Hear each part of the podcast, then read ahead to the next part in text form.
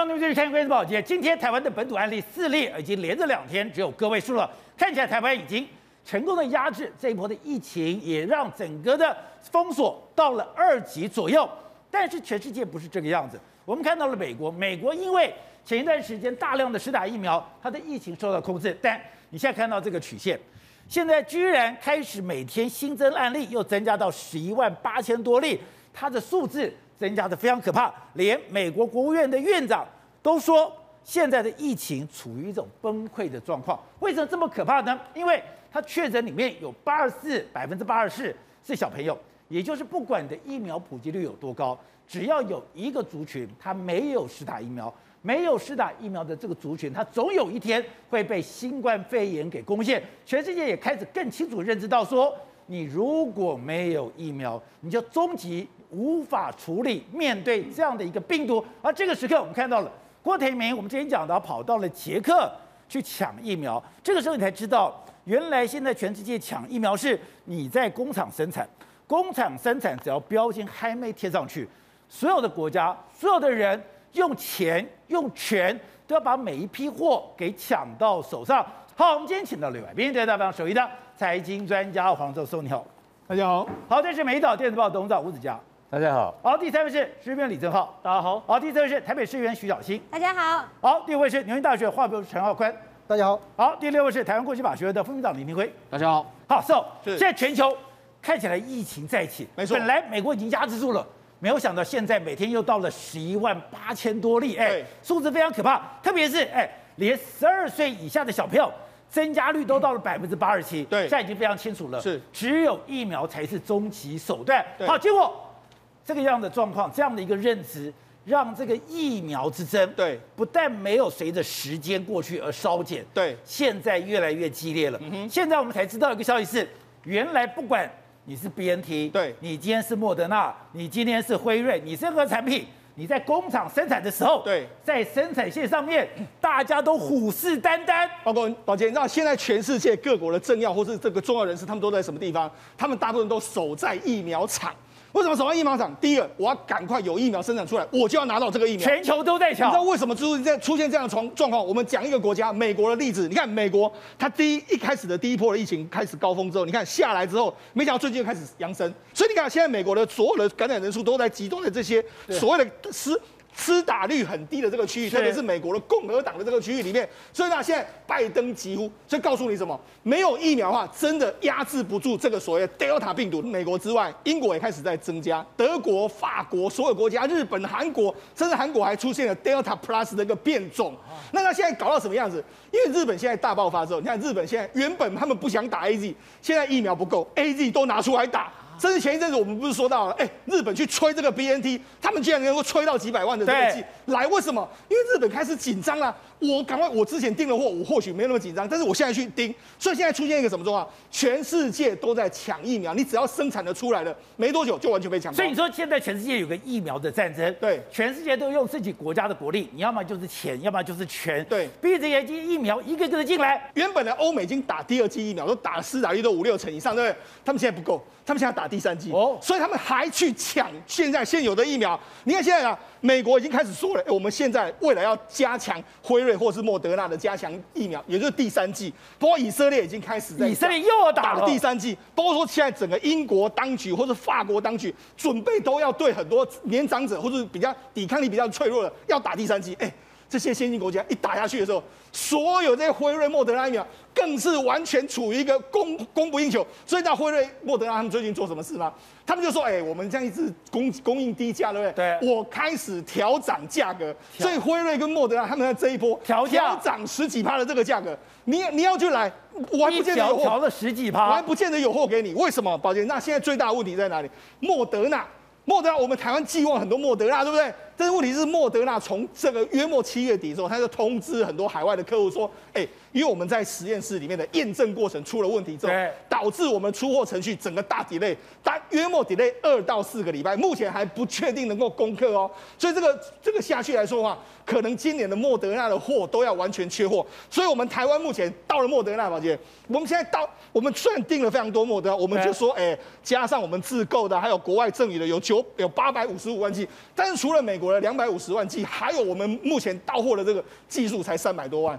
但问题是我们登记莫德纳的人数非常非常多，对，所以人家说这些登记莫德纳、单压莫德纳的，大概有可能到今年都会打不到莫德纳。不是，而且你现在不是今年压在莫德纳，对，我们的政府是明年跟后年各两百两千万剂、一千五百万剂，是也都是压在莫德纳。对，啊，莫德纳就是生产不出来，你还压在莫德纳。所以现在对台湾来讲的话，莫德纳没有货的时候，那怎么办呢？所以现在有一个最新的这个消息，就是好消息，就是 B N T，特别是郭董的这一批 B N T 呢，有可能在九月初的时候会来到台湾。他是真的去抢货吗？当然是真的去抢货，这样他秀出说他去捷克打疫苗，但是事实上。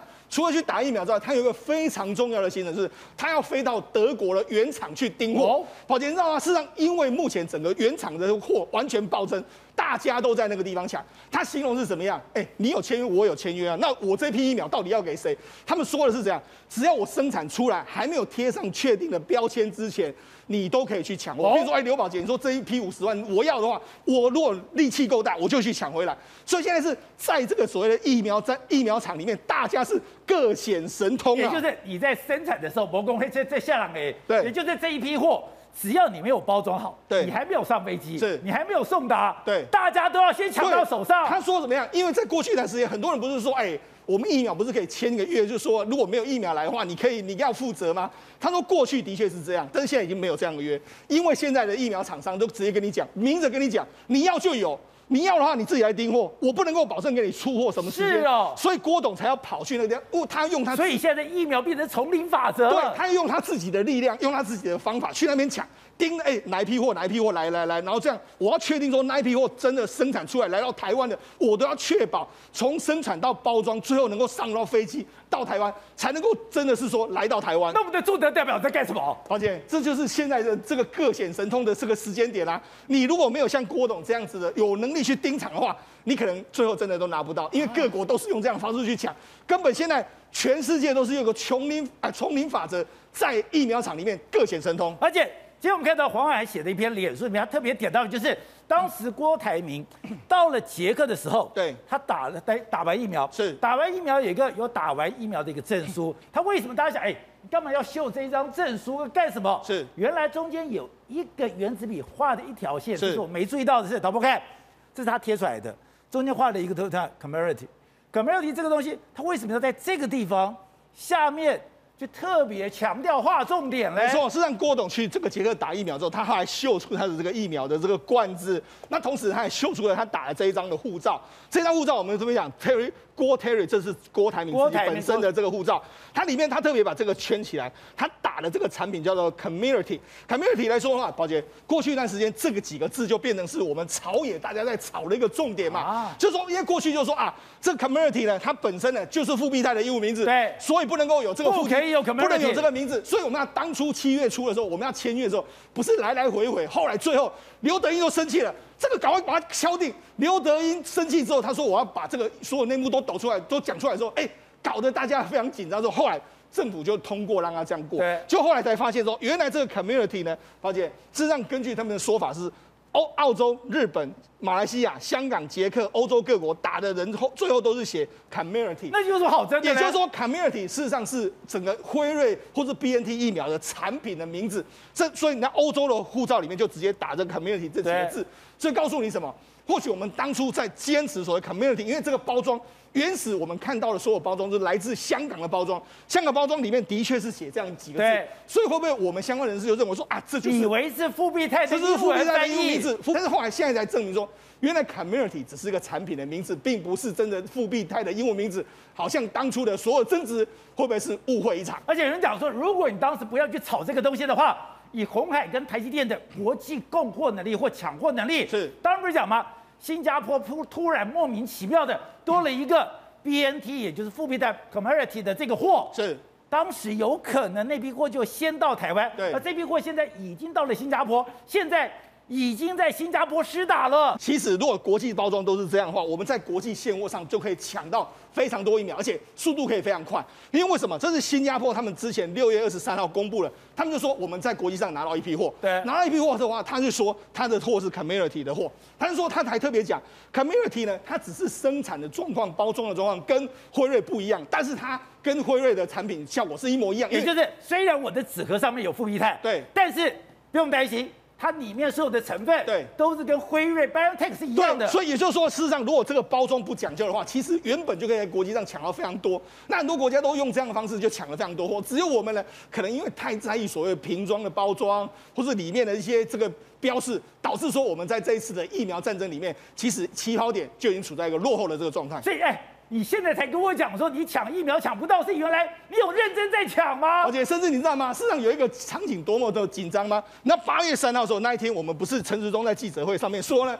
他说他下午要赶快让这个所谓的 BNT 的，或者是说这个这个所谓这个鸿海他们的 EUV EUA 赶快过吗？为什么要让他们 EUA 赶快过呢？事实上，根据后来知情人士的爆料说，如果这一批我们政府没有让他通案处理，没有 EUA 让他过的话，通过没有过的话，我们原本九月初要来台湾的，可能就完全没有办法。为什么？因为这有非常多程序要走，除了政府的程序要走，那 BNT 他们现在也非常多程序，因为他们现在忙着应付各国政府，你有你的政府，你的要的东西，你要政府东西，所以现在呢，所有的我们相关单位真的要完全赶快动员起来，尽力帮我们抢疫苗。这我们刚刚讲的是，现在全世界有一个。你看不见的战争就是抢疫苗的战争，因为现在很清楚了，今天中国已经穷尽他所有防治的手段，你也是挡不了。今天我们看到了新加坡，我们看到很多的地方也是用了很多的手段，你总是有一个破口，所以只有疫苗才是终极手段。没有错，中国现在包含了它的官媒其实宣称都还好。三十几个省，也就一百多个案例而已。可问题是我们现在看到扬州去做筛检那个画面，你不要以为扬州 OK 四十几个、五十几个好像控制住。宝杰哥，这是扬州现在去筛检画面，这个画面其实看到叫万头钻洞，连人民都感受到紧张了嘛。他们其实是可以打到科兴，是可以打到国药疫苗，对不对？可是呢，对于 Delta 病毒，他们知道。没有抵抗之力嘛，所以现在要求赶快全部去做筛检的时候，你说这是扬州？对，我以为现在筛检的人有这么多，我不讲。而且他非常妙是说，哎，他说我对外宣称说，我现在只有二三十例的病例。可是这个城市的三万个病床被塞满了，全部都塞满了嘛。所以你看到我，我第一眼看到这个画面，我以为是音乐节，就没有。他说这个是去做筛检，而且呢，重点来了，因为你看人挤人挤的要死，对不对？竟然有一传二十三呐，里面塞了一个确诊者，然后这个确诊者呢，因为大家太挤了，然后没有安社交距离，没有安全距离，在里面还传播出来，对，然后就传播出来，还有甚至还有一个两岁的小朋友，竟然也确诊了。真的，我们看到那画面会不寒而栗。它是扬州湾头镇的联合村，这个联合村呢，竟然被人家拍到什么？半夜的时候，所有村民哦，大包小包就这样一路，你看就就公安，然后带着走，带着走，然后呢，全部赶上这个大型的巴士，然后大型巴士说要带去哪里隔离，其实目前尚未得知。可就知道一个村的人就在一夜之间全部消失，进入到隔离。所以你可以看到他们现在都用最高最高等级的再去做所谓防控，甚至哦，你看哦。现在哦，有人打疫苗，对不对？可是中国还有一些疫苗，竟然也有打完后当场昏倒的画面。因为对他们来说，疫苗，我我们台湾也会怕，打完疫苗后，我除了担心这个保护力好不好，也会担心有没有后遗症，对不对？这个画面现在也被泼出来说，哎，怎么会有人当场就昏倒？然后你看开始做 CPR 抢救，结果呢，后来抢救无效，当场死亡。所以这个东西也让中国人对于哦这个疫苗信心往下掉。甚至哦，因为大家很恐慌，我们看到这个画面，竟然去筛检哦，为了挤筛检，把玻璃门，你看玻璃门都挤破，所以他们哎，我要讲，他们不是在抢演唱会的票，也不是抢什么限量商品，也不是抢这么紧张，对，也不是抢柴米油盐，而是去抢做核酸筛检，所以你看他们是真的很紧张的。另外呢，也有网友形容这种进筛检站，好像在过去之前他们抢猪肉的感觉，有点像那种大拍卖等等的。可是你看到这个画面，会让人觉觉得说。对中国的人民真的很担心这件事情，甚至还有人什么为了抢筛检打架打起来了。我们现在看到这画面是，你看哦，原本是河南驻马店开始做全员核酸筛检嘛，每一个人都很紧张，然后有人就插队，插队就开始骂，然后骂了就开始动起手。你看旁边公安在那边劝，劝不听；城管在那边劝，劝不听，就开始打架。为什么？因为现在 Delta 病毒肆虐太严重了。好，小谢，我们常常讲到的很多事情都是。不患寡患不均，可是我们的疫苗是既寡又不均。疫苗我们刚刚讲的，一开始 AZ 疫苗进来，当然很多医护人员没有办法，我就去打 AZ。可是 AZ 进来以后有莫德纳，很多医护人员问说，哎，全世界都可以混打，那我们可不可以混打？可是当时陈时中，也就是我们的什么疾管中心都说不行啊，我们没有科学认证，哎，连梅克尔都打了啊，不行啊，我们还在认证当中，没有足够的科学证据。结果现在讲好，我们为了我们的第一线的医护人员，我们觉得可以了，我们要开放混打了。结果我就看到苏一峰贴一个脸书来讲，他怎么说？哎。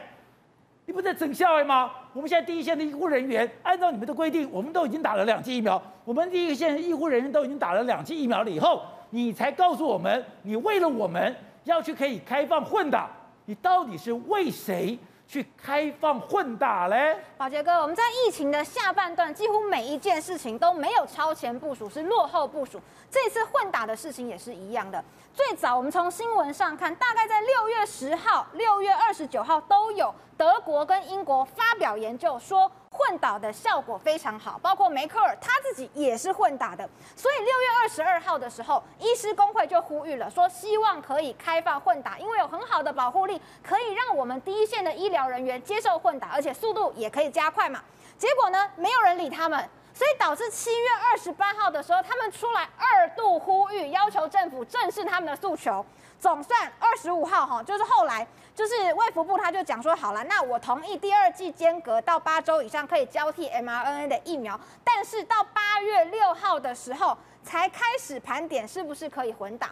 所以大家就说，我自己很多朋友，他们是一二类第一线的人，他们早就打完两剂疫苗了，两剂早就打完了。所以最后混打的受惠是谁呢？是第二类跟第三类。那第二类是谁？第二类就是所谓中央，就是呃争议最大的中央的所谓的防疫人员。那我要告诉大家的是，宝杰哥，你知道政府对他们有多好吗？对这些不知道到底有没有符合定义的这个什么所谓的防疫人员，不只是混打，他们到时候会优先。拿到这个福利，更可怕的是啊，很多人都讲说第二类，很多就在那个行政院个高官在行政院做梗图的那些人，食药署打了百分之一百六十九嘛，大家今天都在讲这件事，连外包的这个工作人员全部都施打了。可是我去爬了资料哦，在六月五号的时候，我们的中央指挥中心公布的第二类的名单，第二类只有九万人，预估人数是九万，对，前前后后到现在已经预估人数到十九点七万。一个月暴增了十万人，而且已经打进去的已经超过十七万人。是，所以本来告诉我们说，第二类所谓的在第一线的防疫人员应该是什么警察、海关等等的九万人嘛，到现在增加了十万人，而且甚至他过程当中有一次，他还用加备注的方式写说备注。呃，现在开始哈，这个疫苗的仓储人员也可以列入第二类，哦、所以第二类到底是谁？一直一直不断的在增加，甚至更珍贵的资源叫莫德德纳。宝杰哥应该知道，我们大家都很想打莫德纳，排队的人不知道到底打不打得到。可是这一个月以来，我们都在打 AZ，但是我们去看莫德纳的技术不断的在减少当中，所以到底是去了哪里，我们真的不知道。我们就去要了资料哈，你看哦。第一类、第二类、第三类，每一个类别，照理来说，你都给我了七月十五跟八月八月的累计人数。可是最妙的是，从第七类、第八类到第九类、第十类的时候，它变成其他。哦。它把第九类、第十类跟所谓的残疾以及未分类者列在一起。所以你照理来讲，你前面都一到八嘛，你就第九、第十分别是多少？其他是多少？其他是谁？结果他把它混在一起，导致我们到现在都不知道这些疫苗到底是打到什么样的人身上去了。那打谁身上了？而且我觉得更妙的是，刚刚讲到的，你有的是。打的第第二类、第三类，你现在连第一类你的不那个混打都帮他们想好了。是，所以第一类哈混打，他们之前一直在大声疾呼，可是呢很慢才同意。但是看到第二类已经要到施打的期间了，那他们可能会没有疫苗可以打，赶快开放让他们可以去打第二类。这就是为什么有药师在脸书上觉得说，政府所做的这些事情没有帮到真的第一类，反而是第二类的这些高官优先受惠。要看，刚才讲的是全世界。都在抢疫苗，疫苗现在是全世界最重要的一个战略物资。而它很可怕的是在，哎，不是你想生产就可以生产。我们已经讲过，连瓶盖、你所有的装备、你连那个塑胶套，也就是那个无菌的塑胶袋，你都是非常难制作。你只要缺一不可。现在更可怕的是，Novavax，它在小量生产要大量的时候，我们才知道疫苗的生产不像工厂一样有货就可以生产了。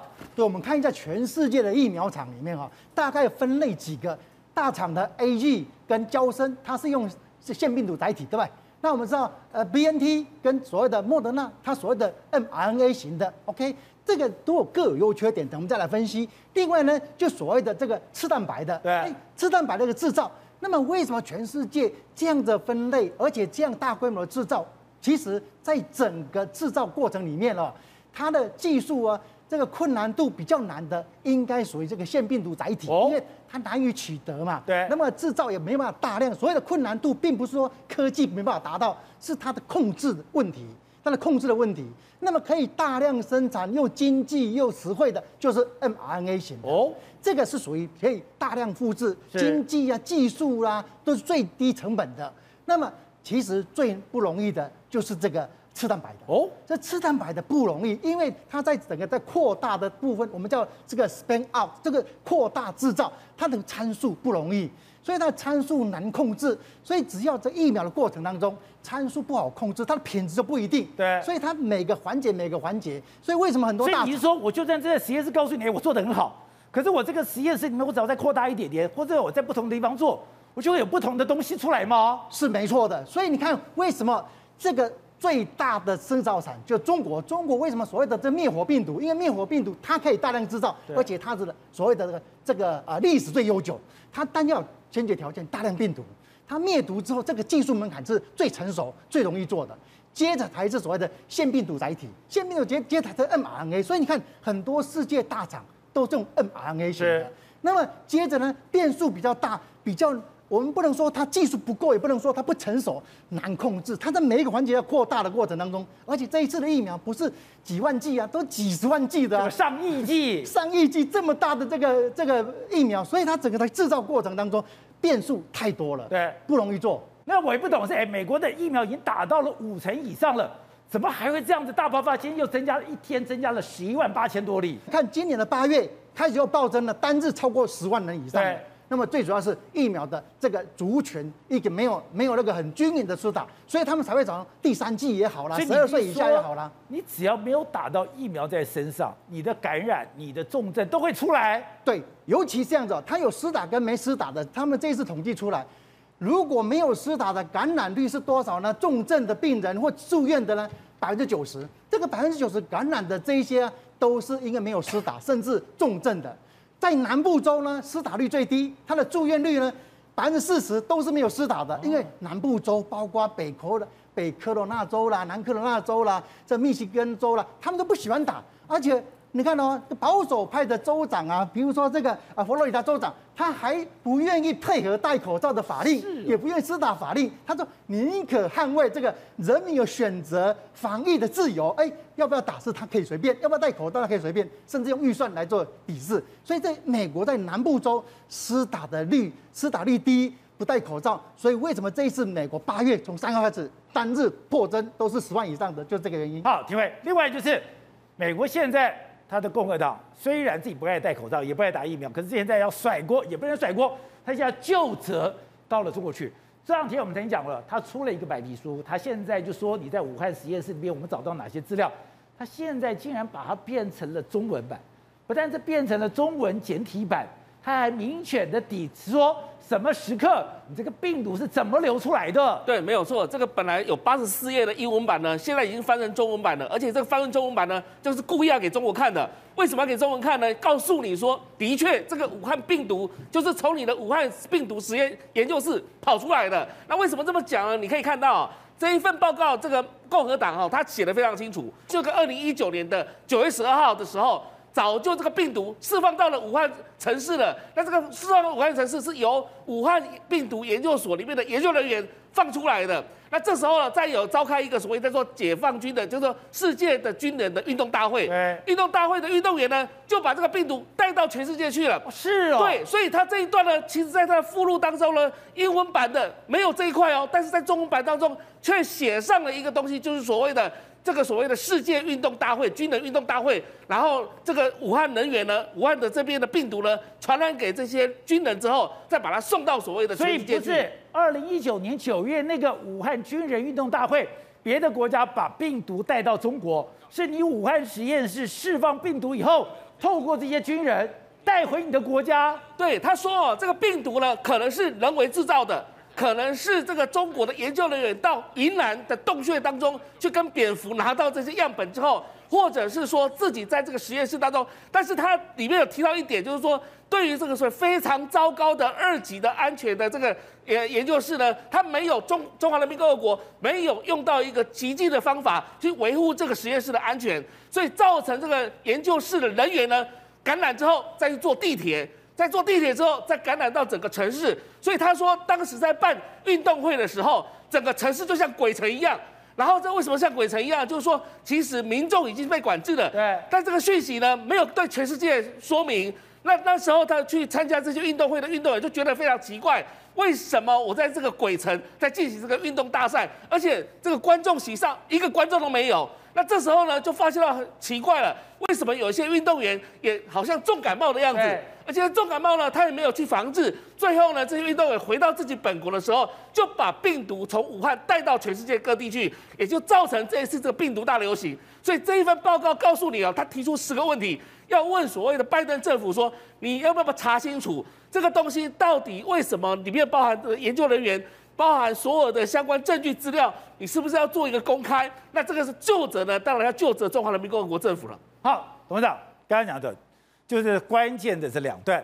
二零一九年的八月末九月初，一名或多名研究人员意外感染了 SARS 的 COVID-19。然后呢，他说这个病毒是从云南洞穴收集来的，或是。武汉病毒功能争议研究的结果，他说这些研究人员是乘坐地铁在武汉实验室的时，在武汉市中心的时候，将病毒扩散，而扩散了以后，其实整个武汉已经开始有了。武汉有了以后，在二零一九年十月十八号到二十七号，世界军人运动会在武汉召开，他用什么？用说鬼城，这个城市是一座鬼城。目睹了武汉周围并没有军事路障，他们这几个运动员病得非常厉害。他这个报告里面有关这一段呢，哈，其实是有一点模糊的东西的，因为军友会哈，军友会是个争执点。当时北京政府在另外一个说法，他另外一个论述了，他说你带来的，他说是你老美 老美军带进来，而且是故意带进来散播的。对对对，所以这两个刚好是一个。完全相反的论述了，但是这个报告他不是写给北京看的嘛？他写给谁看？他写给拜登看的吧？因为拜登在八月底九月初的正式这九十天的责成情报总监的正式的情报报告，必须要在八月底要提要能够正式提供出来给白宫嘛？对，那这个时候才是真正输赢的时候啊。但是这个东西出来之后很麻烦的，确实是让白宫哦没有回头路可以走哦。他认为你这个不是经由这个自然界产生的嘛，而是你人为因素产生，因为你的 P4 实验室确实在干这个事情嘛。然后又证明了当时在这个武汉地区其实已经是大面积的感染，在住院现象已经出来了嘛。他讲用鬼城来形容。然后当时可是因为当时大家感觉上。都不没有注意到这个事情，都认为说可能是流感嘛，对，因为它跟流感的情况一模一样嘛，所以他认为他这个这个报告里面更离谱的啦，他根本就认为说我美军被感染了哈。就是你去放的东西，他没有讲清楚，他故意很暗示你，非常隐晦的告诉你说，我美军在这边感染，其实是你妈你老公故意干的啊，这个故意传给美军的。对，我我我不可以传给美军，你不传回去，他有什么搞头呢？对不对？所以他的意思说，这个是一个暗暗示性很强烈，他没有那么直接就把它把它勾串起来。所以我讲的意思是说，这个问题很麻烦在哪里，你知道吗？最后怎么收拾善后？我请问你。白宫如果出来这个报告了嘛？对，最后要不要索赔嘛？要就责索赔，要不要索赔？要索赔。那北北京会不会同意？当然不同意。不会同意，那这这这个问题怎怎么办？这两个都僵在这边，那会僵吗？不会僵的嘛，因为这个机会难得啊。如果如果说今天大家一致的认为说是今天是北京有有这个实际上的哦，有这个事实责任的话，你当然要赔啊。要赔的情况之下，那哦，那这个欧洲国家都要赔，全世界都来了嘛。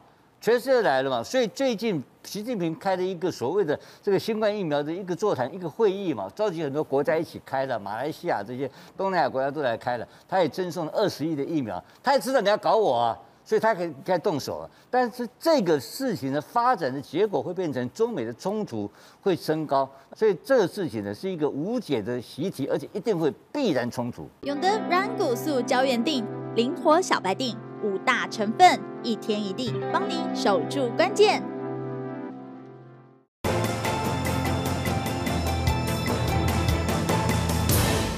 我们知道，在中国一线城市里面，哎。爸爸妈妈都是花尽所有的力气去栽培小孩，在栽培小孩，除了其他才艺以外，一定要把一个东西学好，不要英文给学好。没错。可是现在中国下了一个命令，现在上海的小学生期末考对不能够考英文，对你不但不能考英文，对现在你在网络上，你在手机上很多英语学习的 App 也要给我下架，没错。这怎样？习近平现在不让中国人学英文了吗？应该是说，习近平现在要走一个中国特色主义的教育方式。为什么这样说呢？实际上，因为中国之前的高层人颁布一个要减轻学生的这个负担啊，还要减轻家长的这个负担，有所谓教育双减这件事情。虽然说，哎，我们现在上海发了一个这个新的通报，就是说，未来我们在期末考的时候，考这个小三、小四、小五的时候呢，你只有考国语，还有考数学。过去考了英文呢，就不用考了，不考英文，我们变成是考察就好。就是说，学这个老师呢，可以偶尔考察，说你现在的程度怎么样就好，不考。但是不考的话，哎，很多人就会说，那那那到底有没有要学英文呢？对。可是问题是有一个很有很有意思的，就是说你要减轻负担，但是他同时加了一个必修课，必修课就是习近平的思想。等一下，小学三年级、四年级、五年级。要去学习习近平思想，他现在把这个习近平思想列为是很多必修的这个课程。好，那除了这个之外，现在很多这个原本他们网络上很多人自修英文嘛，他会 download 很多英文程式，就现在很多人就说，哎，我这些英文程式原本在中国可以用的，完全都不能够用了，就是被下架了。所以现在很多很多中国大陆的这些学者就说，哎。对啦，我们这个这个教育也涉及政治，哎，这个这个举动涉及政治，但不愿意正面回答，哦、所以也就是说是中国特色主义的教育方式，那可能在走一个回头路。或有人就说，那是不是为什么要这样？因为要维稳。为什么要维稳？维稳跟学英文有什么关系？从一个人来讲，马云，马云说什么？他是说呢，哎，他说像我这样的人，不是学英文的话，我受了所有教育，告诉你学校是什么是对的。爸爸妈妈跟你说什么就是对的。有了英文之后，我觉得他们讲的不一定是对的。我们一定要用自己的脑袋去思考这些问题。他说他第一次一九八五年到这个澳澳洲去的时候，他说他说他去澳洲之前没有出国之前，他觉得中国是全世界最有钱的。我从小受的教育是要解放全人类，但是结果到了澳洲之后，发现到人家需要先解放我们。哦，所以就是说有英文之后，你可以跟外界沟通，可以跟外界联络，你可以知道外面的世界的时候，那会不会对未来中国的政权形成一定的压力呢？哎，那这个的，像黄老一样。人民可以使由之，不可以使知之。好，除了除了这个之外，那最近呢，中国就在取缔所谓的这个所谓补习班。你补习班，哎，我们不是要你减减减这个课程吗？结果没想到他们查获到很多 原本要减课程的，哎，你没有减课程，就没想到这个是什么？这就是这个相关执法人员就进到这个方进到这个补习班里面，把老师嗯抓出来。人家就说，哎、欸，你抓这个老师，就好像在抓犯罪分子一样，这个状况。那有人就说，哎，也不是说因为这样的、啊，不是说因为要取缔补习班啊，也有这个防疫的这些问题。但是这个无无论这件事情呢，已经中国对于补习班的整治的问题，已经变成是网络上大家都在讨论的一件事。严打补习班。对，好，那除了严打补习班之外，宝杰，那事实上现在。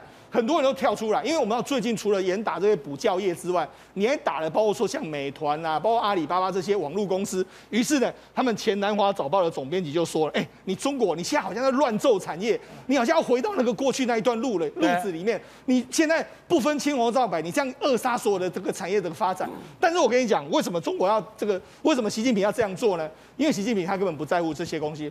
为什么他真正在乎的是他的政权？为什么在乎他的政权？我们就讲。”他最近要对美团啊罚一个十亿美元的这个天价罚款，宝杰，那这个为什么他要对美团罚那么重的这个这个这个？主要是因为今年三四月的时候，那中国曾经爆发一个美团的外卖小哥，他们上街维稳，他们就说：“哎，我们这个薪水太低啊！”这样，那美团的所有，我今天跟你讲，美团所有的外外卖小哥在全中国到逼近一千万人。这一千万人如果让他上街头的话，你中国控制得住吗？控制不住的话，那怎么办？我就做马罚美团，我罚美团的时候，让这些外卖小哥觉得很开心，至少哎，你中国有为我们出气，但是他不会影响到这些外卖小哥的权益吗？不，他要求说，你这个外卖小哥，你要给我达到当地的最低的这个薪资，哦，同时你要给我纳入整个社保，中国的社保，所以等于是这些外卖小哥呢，因为这样关系，他等于是让企业你这个康企业之凯去补充这些所谓的外卖小哥，所以你说你的企业活不活下去，那是你家的事，对，要把我人照顾好，也就是说，你现在企业要负责把我的人照顾好，他用这样的方式嘛，那同时对你，你不做我就对你寄出这个罚款。那除了这个之外，很多人都觉得很奇怪，说为什么他最近又在找这些腾讯啊、阿里巴巴这些的麻烦？为什么习近平不会在乎这些？我跟你讲，因为腾讯、阿里巴巴这些公司，我跟跟大家讲，各个跟中国大陆高层一点关系都没有哦。因为这些腾讯啊或者阿里巴巴最重要的股东是谁？腾讯最重要的股东最重要的股东是一家南非的公司，它的持股有三十趴。阿里巴巴最重要的股东是软体银行，都是海海外的公司。那海外公司或是海外的这个企业持有我们这些阿里巴巴、腾讯的股份比较多啊，要不然就是江派的人嘛。对啊，不就那不关我的事啊。我这样打压的时候，哎，对我自己有好处啊。所以那次事实上这样打下来之后，最近呢，这个前白宫顾问纳瓦罗他就说，哎。你习近平这样打下来的话，他说什么是这一波中概股跌价最大的受害者？他说是美国的养老养老基金，因为什么？因为美国养老基金投资很多啊，对，阿里巴巴、腾讯投资一大堆啊。那同时之间，他还投资。反正习近平想说，我杀了半天是杀你美国养老基金。哎，我杀了我杀了官二代，杀了你那些外资股东，杀那些跟我一点关系都没有。那这样杀下去的时候，你们会听我的话，我可以掌控你。所以对习近平来讲，他为什么不会在乎这些东西？因为对中国的投资人的损失其实相当少，其实真正重创是美国。为什么？我想，实际上南方罗在这一篇报道里面他说，他说这一波养老基金美国损失多少？你知道？他讲了一个数字叫四千四百亿美金。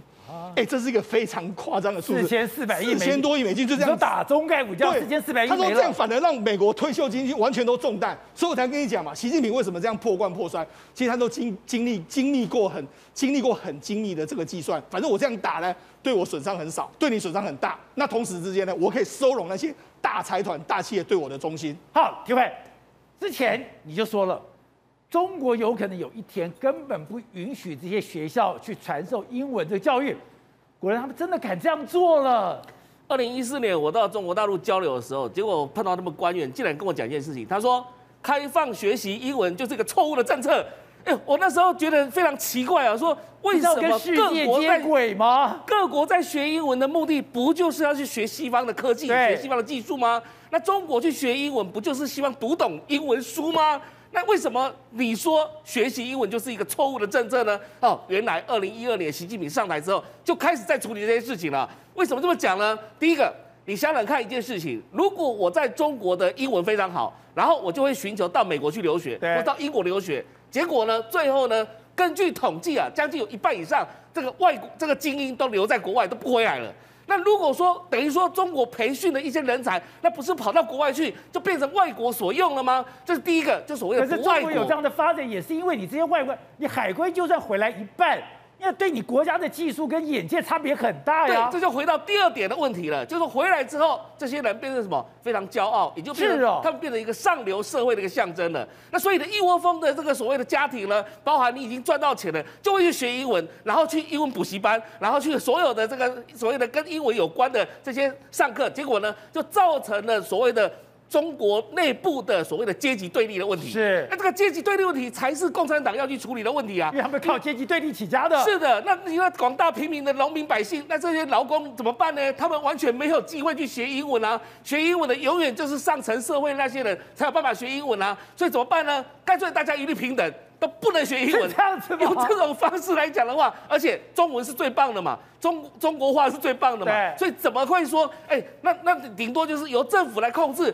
把所有外国的这个文书呢翻译成中文，让大家来读，而且中间做思想控制嘛，也就是马云所讲的。我今天如果读得越懂外文的话，我就可以直接接触到外文，直接接触的情况之下，我的思思想就解放了。如果思想解放的话，那对共中中国共产党的政权来讲还得了？所以在这种情况之下，他们才会说开放学习英文的政策就是一个错误的政策。好，是另外一个是值得注意是，现在的阿富汗美军撤走之后。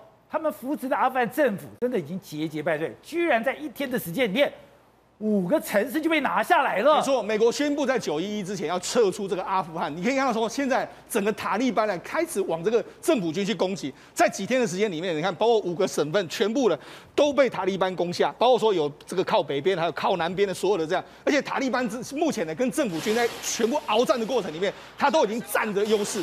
目前塔利班控制整个阿富汗的这个这个整体的面积来说，已经超过一半，甚至有人说已经超过百分之八十。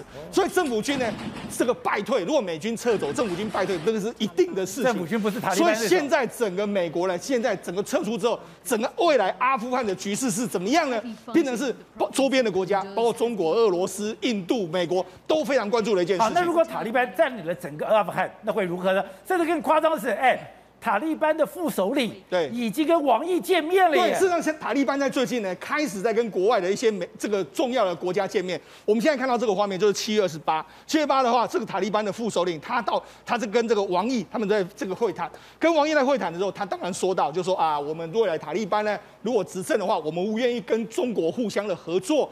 包括说未来可能要加入中国的一带一路等等之类的，他都说了这样的承诺，希望能够稳定当地的这个局势。除了这个之外，其实在七月九号的时候，塔利班的这个代表团也去莫斯科，因为事实上阿富汗这些这个地方呢，牵动到就是整个中亚的局势，中国跟俄罗斯都非常非常在意。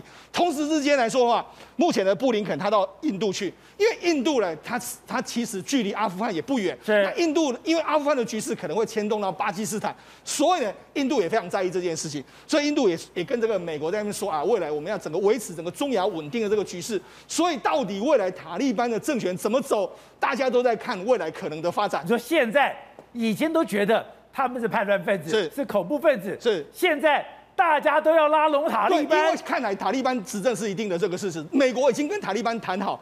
只要你未来不会危害到周边的其他国家的时候，我就会允许你的存在。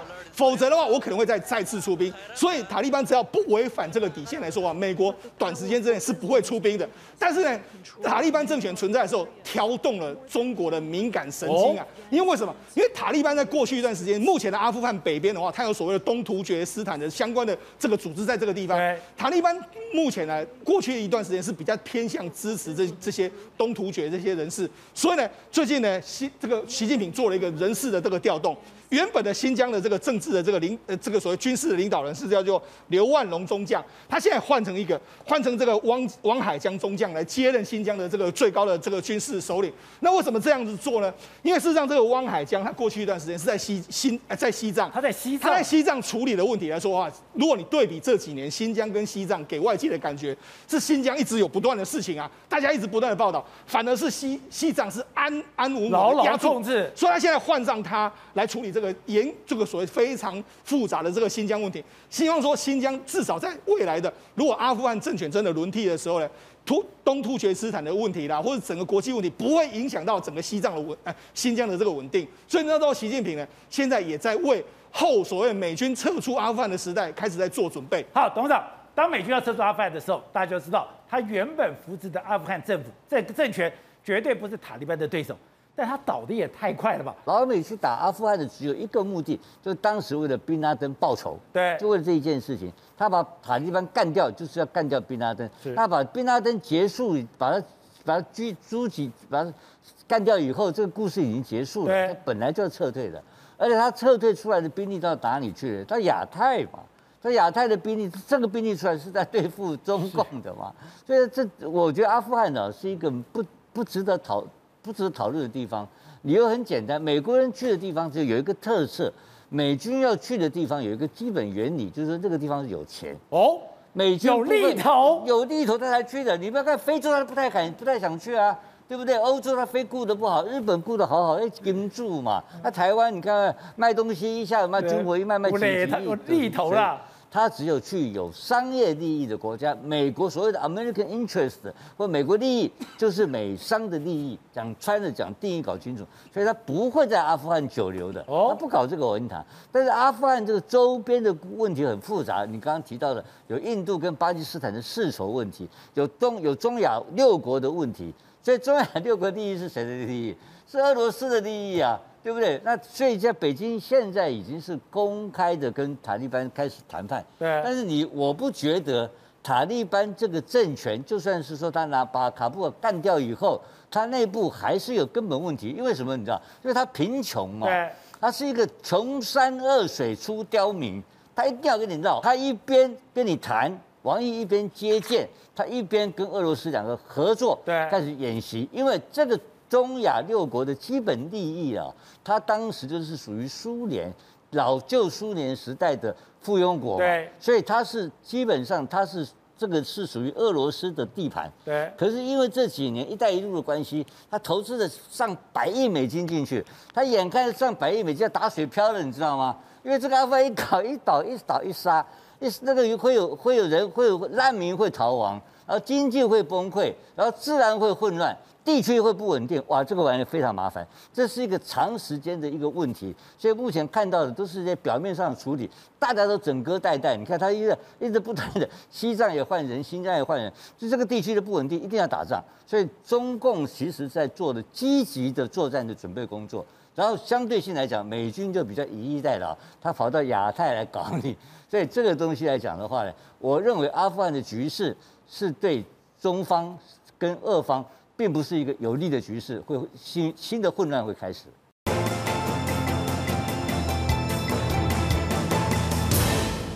上礼拜我们就警告说，这一撮的雨虽然它没有直扑台湾，可是它的西南气流带来的雨量非常可怕。等我们看高雄这个桃园乡的明坝克路桥，哎，刚完工没多久，整个桥就被冲垮了。现在我们看到六龟，哎，六龟在山上，哎。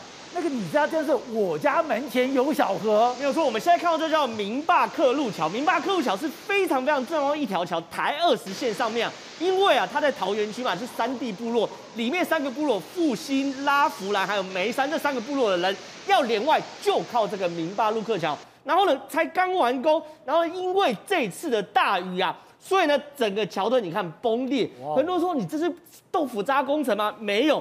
明坝克路桥它的设计规格就是单一台风八百毫米的累积雨量很多，因为郑州这次才六百一十七毫米啊，那是不是还垮掉了？但是这一次啊破一千毫米啊，非常非常夸张。我要讲的是郑州淹成这样是六百一十七毫米，这次哦光是桃园区就下一千毫米的雨量，所以呢我讲三个山地部落复兴、拉弗兰还有眉山五百零一人现在都面临到什么？没有办法连外的酒精，因为它叫生命之桥，就你所有的饮食啊、水都要靠这个。那我们现在看到这哪里呢？是六龟啊，六龟当然是山区嘛。这是六龟的和平路，你看，这是我家门前有小河，你看每一个人在在门口干嘛？拿一个木挡板在挡这个所谓水啊，它不能让这个水进去嘛。对。为什么？因为六龟更夸张，八月五号到八月八号下多少？一千三百零一毫米的雨量啊！一千三百，把它两三天下了八个月的雨量全部，所以你看我家门口只能这样子嘛。然后甚至我们看到很多那种地基掏空的啊，等等的那种马路，全部你看这地基掏空的，你根本也没有办法连外，因为六龟摩托车它也是在山区这边，所以对于六龟当地的当地人来说啊，最近真的非常非常的紧张，甚至高雄的大树，我们看这监视器画面，我们看到真的会非常非常紧张。看，哎，这土石流。哎，从半夜凌晨哦，八月八号父亲节凌晨，哇，这土石流就这样蜂拥而下。我跟你讲，真的好险！你看旁边你看房子有没有？里面就是李先生一家六口，差一点点就把房子掩埋了。现在李先生一家六口现在是寄住在亲戚家，所以那个晚上凌晨的时候，你根本就在睡梦当中，土石流就下来。他说，这这几天轰轰轰，然后就下来了。运气真的很好，否则的话，房子被掩埋的话，真的又会造成新的悲剧。然后呢，关西族二十八线，我们看这坍方瞬间。这个哦是已经弹完过，然后呢，赶快请人家来抢修，包含台电来抢修。抢修到一半，听到上面有声音不对劲，赶快录影才看到、这个、连续弹簧。对，连续他们才看到这个画面。然后呢，除了这个东西，云林，因为我们知道这次雨雨量啊，中南部是最多。你看，这是云林海线的台西，为什么家里啊？刚刚看到是家里嘛，现在是马路上，为什么水多成这样子？因为第一件事，因为大家都知道云林台西靠海边，它第一个排泄不及，第二个海水倒灌。那对于很多云林在地人来说是非常非常辛苦的。那甚至最惨的在妈祖啊。妈祖下雨下到什么程度呢？妈祖历史记录，听好，历史记录，二零零四年九月九号的一百五十五毫米，这次哦下一天就破纪录一百六十六毫米，破妈祖有气象站以来最多毫米。所以我们现在看到这些画面，哎，最近妈祖变完美景点嘛？你看这是哪里？铁堡跟芹壁村嘛，对？这芹壁村就像小希腊一样，现在山区全部都是泥石流。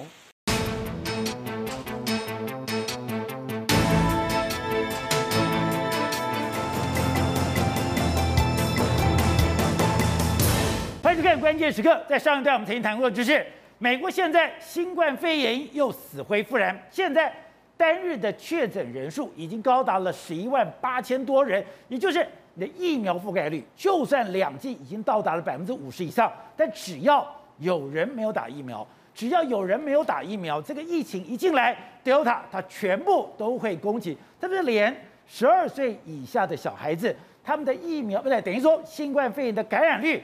竟然增加了百分之八十七，而另外一个值得关注的地方就是中国。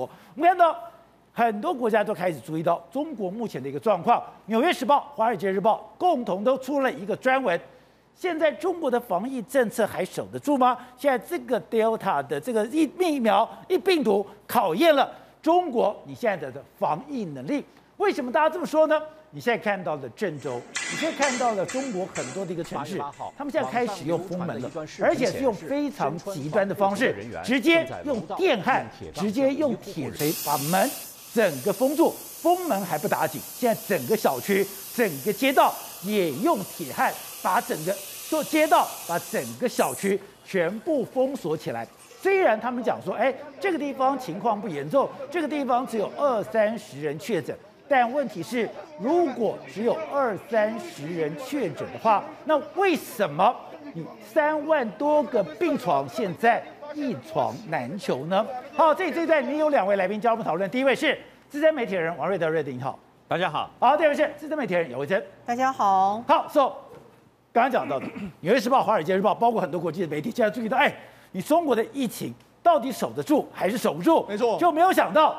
现在中国很多的画面对。开始封街了，甚至今天台湾的长荣，今天台湾的华航大涨，是。也跟中国的疫情有关，因为他们吓死了，对，不敢让国际的航班在中国过夜。没错，事实上现在全世界关心中国的疫情，为什么关心中国疫情？上一波原始病武汉病毒株能够守得住，中国用的是什么？大排查，用的是封锁国境。但是现在面临到更强悍的 Delta 病毒的时候，如果你这一套再拿出来用的时候，宝杰，这个损伤会非常大哦。现在外资已经开始什么调降今年中国全年的 GDP。你说因为 Delta 都调降了？因为如果你在封区在大排查的话，一定是完完全的封锁。另外一个，今天刚才。宝杰讲到，今天我们的长龙、华航涨停板，为什么？因为中国现在很多机场已经开始陆陆续续减了航班，航班航班航班都减到原始的百分之六十、百分之七十，甚至他们货运工、货运货机就说你不准再停靠在中国大陆。那为什么？因为事实上现在中国人除了用所谓的封锁的方式，他根本没有任何的方式可以抵挡这个所谓新冠肺炎，特别 Delta 病毒。所以他们吓到什么程度？吓到哎。你连机组人员要在中国过一夜，他都不让你来。那现在郑州就出现了，用铁铁焊去开始焊封你的门，包括说像这个，你看封区的这个状况，封区也有铁焊。他们民众也非常担心，他们现在民众挤成一团要去这个验这个所谓的这个疫苗新冠啊 PCR。那你觉得很奇怪啊？哎，中国不是他们打很多疫苗吗？宝杰长，根据《华尔街日报》的报道，就中国已经打了十六点二亿剂哦。哦，如果我们用一个人打两剂这样来算的话，中国至少已经有八亿人已经打八亿了。八亿人打那么多，那你为什么还在那么怕这个新冠肺炎呢？因为很简单的一件事，国际国际媒体都说啊，你的这个国国药科兴疫苗好像没有用啊。为什么？我们讲四个国家，目前有四个国家是大规模打这个国兴跟科药，一个是巴黎，一个是蒙古，一个是智利，一个是塞西尔，这四个国家。这四个国家目前刚好是全世界爆发最严重的前十名里面，这四个国家都在这里面。打了疫苗根本没用。也就是说，Delta 病毒针对你中国的国药科兴来说，它还是可以长驱直入。所以现在它俩，Delta 病毒考验了中国对病毒的零容忍的态度嘛。如果你还要零容忍的话，那你就一定要用锁国的方式，用所谓的封城的方式。所以《华尔街日报》或《纽约时报》才纷纷的说，如果你还用你过去的方式来守的话。Delta 病毒，你真的中国守得住吗？好，那这个疫情刚刚讲到，它对中国的冲击到底有多严重呢？没错，现在中国各地已经开始出现，我们去年看到了大排查封区的这个，然后 PCR 检测的人数开始增加。你看，这是这个郑州这个地方封封死，然后大门把它钉上，然后出现所谓电焊的人员。开始，你看一个一个开始出来哦。你看去年我们看到的画面，现在重新这这是社区的大门，对，把你社区的大门直接焊死。对，那社区大门直接焊死，你的社区人不都不能出来了吗？哎，他甚至还在外面说，哎，人员不要出门了，一旦发现的话，我们就封门。所以你看，现在整个中国去年那种所谓的封街封城的状况重新再出现。而且你知道，事实上现在还不止直接焊死哦。对，那不只是在郑州，现在最严重的疫区还有一个地方是江苏的扬州。哦，扬州现在也是一样，它已经封闭所有对外的连外的这个道路，完全都封闭。甚至他还直接这个一个看板就是说，哎、欸，我们现在未来进去里面来说，已经你看，完全都对，完全都连外道路都封了，完全都给你封死。而且你知道，事实上现在很多民众非常害怕，他甚至就说，哎、欸，如果你没有打疫苗的话，我们就赶快关关门啊，不要再营业了。所以现在整个中国是文艺色变，大家都非常非常紧张的一个状况。所以刚才讲的，我用铁门焊封路，我用铁焊封路，对，现在。我还用树木封路。对，那你想，哎、欸，中国这么严格严格的这个在把关，那照理说他们确诊人数很多的，没有。根据中国预估，哎、欸，这个公布才一百例左右，哎，就他居然搞成这样，所以显示中国官方对于这个 Delta 病毒，他们能不能守住，他们其实是打上一个非常大的问号。而且大家会质疑这个数字，在于说刚刚讲的，你说你只有二三十个，二三十个，那为什么你这个地方，哎、欸？你这里的整个收容新冠肺炎可以到达三四万人，是为什么这收容的病床全没了呢？对，甚至还有些地方已经开始在盖方舱医院。那很多人就说，为什么这一次的这个新冠肺炎对中国来说压力非常大？因为主要习近平之前曾经说过。大水之后，大水在之后必定会有所谓的大疫情会爆发，就果然真的是这样。你可以看最近中国不是常常很多地方出现下雨吗？包括说四川也在下暴雨，东南部东南部沿海地区也在下暴雨，郑州也在下暴雨。很多人就说，为什么这一次郑州呢会出现疫情大爆发？为什么？跟这个下雨有非常大的关系。为什么？因为这一次的这个郑州淹水之后，发现淹水是任何地方都会淹啊，对，连医院也会淹啊。所以医院淹进去了之后呢，发现出现什么状况？医院里面有很多原本的医疗废弃物，它放在这个地方，原本是要拿去销毁的，就没想到水淹进来，相相关人士根本没办法处理啊。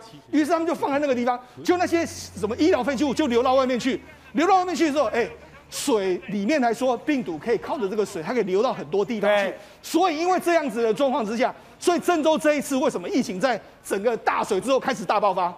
所以我现在看到的是郑州的医院，对，郑州的医院里面，我竟然又做橡皮体。你想想看，如果在这里面我有医疗废弃物，我并没有拿开，或者我没有先前的处理掉，是，那这些医疗废弃物会不会被带出去？对，带出去以后，不是把传染源给带出去？对，甚至里面你的负压隔离病房里面，然后水进去了会出来啊，那可能就带了某些病菌就出来。所以为什么郑州在这个阶段来说，在大水之后，如同习近平说的大。这个所谓大的这个疫情果然来到，所以现在整个郑州压力非常非常的巨大。难怪第一个画面就是郑州封街的画面。对，尤其是这样，尤其是郑州还目前还爆发一件事。郑州目前，我想郑州有一个叫做人民人民医院，人民医院来说，他们有出现有个医生，宝杰你知道吗？他一共有前七次验 PCR 的时候，完全都是阴性。哦。结果他验到了第八次才确定说他确诊。所以他，他们现在相关的中国人就说，哎。这个病毒显然是高传染性、高隐蔽性，还有原始出这个症状不明显的这个状况，这个可能我们要非常的严范。所以现在整个郑州的这个地区里面来说，大家真的都非常非常的紧张，在防范。而且刚刚讲到的这个消息在里面已经造成极大的压力。刚刚看到的扬州状况已经严重，扬州开始已经封街了、封城了。但你再看到，他现在。等着要去做 PCR 的人，居然有这么多。对，为什么？因为现在他们的官方的立场就是说，你反正我只要认为说你可能这个地方会爆发这个所谓的新冠肺炎的，我就要求你全部都出来给我筛检。所以你看，像现在很多城市里面，你可以看到他们完全挤挤成一团这样子去做 PCR。很多人就说，哎，那你这样不会加重整个新冠肺炎感染的这个程度吗？甚至还有什么？我们啊，他们做了有些也可能目前来说有一些缺失的地方。他们在扬州有一个公务员叫王强，王强他原本是在这个财他们的财财政单位去工作，结果没想到他接触到了这个确诊病患之后，他没有被框列隔离哦，就他后来还自己跑到这个 PCR 的检测站说我要检测，就导致哦他传染给非常多的这个病人。他在现场传染给别人。对，那结果呢？现在官中国官方才说，哎，我们现在开始在做这些人员的这个处分，所以这些政策下去来说都已经太慢。所以现在整个中中国来说，各地可以说都是疫情在大爆发的这个阶段。好，所以刚刚一开始就讲了，它的疫情大爆发。现在大家想，哎，为什么我们的长荣、我们的华航大涨？那有人讲说，哎，因为现在你到博流啦，你到关岛，很多人赶着出去打是这个打疫苗。对，可是不对啊，你没有这么多人啊。对，为什么今天的长荣跟华航会涨停板？主要原因在于说，中国他们发现到说，这一波的疫情很多都是从境外移入。哦，所以从境外移入的时候，然后第一个阶段。包括说像南京机场、上海机场，很多机组人员都全部都中了。中了之后怎么办？他们所有的运能完全都减少，所以现在是整个包括说浦东机场啦，上很多机场，它本身的货运量、客运量就已经大幅的这个减少。大幅减少之外，他们又有一个新的规定，他们说，哎，从八月十号开始，欧美的这个货货机啊。你要停到我中国的时候，因为欧美货机过来的时候，其实它一定都是过夜的。对。那过夜之后，那些机组人员他就会到防疫旅馆去，或到旅馆去嘛。那这样又多增加一个可能感染的这个风险。他说不能，你现在不能给我过夜，不能过夜，你当天就要给我走。所以现在怎样？很多人就说啊，那这样的话，我们整个成本会增加。那这样的话，我们干脆不要停了。所以运费可能在一段时间接下来会调涨。所以因为运费会调涨的时候，所以我们长荣跟华航呢，因此呢，他们接下来一段时间营运就会非常好。所以是因为这样的关系。那除了这个之外，现在美国开始担心什么？因为美国的旺季快要来临。现在中国的疫情在这时候大爆发的时候，他们现在很多苹果苹果公司开始抓雷弹了，出不了货，会不会影响到我今年年底的全部的出货？甚至你现在这个整个这个飞机没办法飞的话，哎，会不会影响到接下来手机的这个出货状况？所以中国的疫情在大爆发的状况之下。其实不要以为不会影响我们了，会影响到今年美国下半年所有电子产品的出货会不会受到冲击？目前白宫是非常在意这件事。好，正好刚才讲到中国状况严重，现在美国也担心说他们的疫情大爆发，十二岁的小朋友他的感染率竟然增加了百分之八十七。没有错，美国国家卫生院的研究院院长柯林斯竟然说，美国的疫情正在濒临失败啊，而这个濒临失败原因并不来自于成年人。而来自于是儿童的住院率啊，他儿童住院率竟然增加了百分之八十四，为什么？他说越来越多美国儿童染疫，这才是现在最担心的问题哦。为什么现在 Delta 主要肆虐在整个美国，整个病毒但九十三趴左右全部都是感染 Delta 病毒？那 Delta 病毒你几乎你公卫手段，你就算戴了口罩，你几乎都很难防御，对不对？你唯有可能就是打疫苗，可是现在的疫苗都是成年人在打的，对不对？所以呢，现在美国一直在思考。到底要不要开放让十二岁到十八岁小朋友打疫苗？为什么？因为他们发现哦，这个年龄层他打疫苗是一回事，可如果确诊的话，造成的后遗症跟成年人相比很特殊啊。他们有去访问一个叫做葛罗根的一个年轻人，他十五岁而已。他十五岁，他确诊之前呢，他简直就是过动了。他是网球校队，然后童子军等等的。可是呢，他确诊完之后，连续三十五天下不了床。然后他一整天昏昏沉沉的，然后呢一直想睡觉，一直嗜睡。他说他连洗澡的时候，他明明康复了，可是洗澡他都要搬张个椅子坐着洗澡，因为他怕他洗澡洗到一半，然后就昏倒了，或者就嗜睡睡掉。然后呢，他说他的得了新冠肺炎会嗜睡。对，他说这个在成年人没有看到。然后他的记忆力、他的注注意力全部都出了问题。那美国呢，现在有四百二十万的孩童有确诊过新冠肺炎。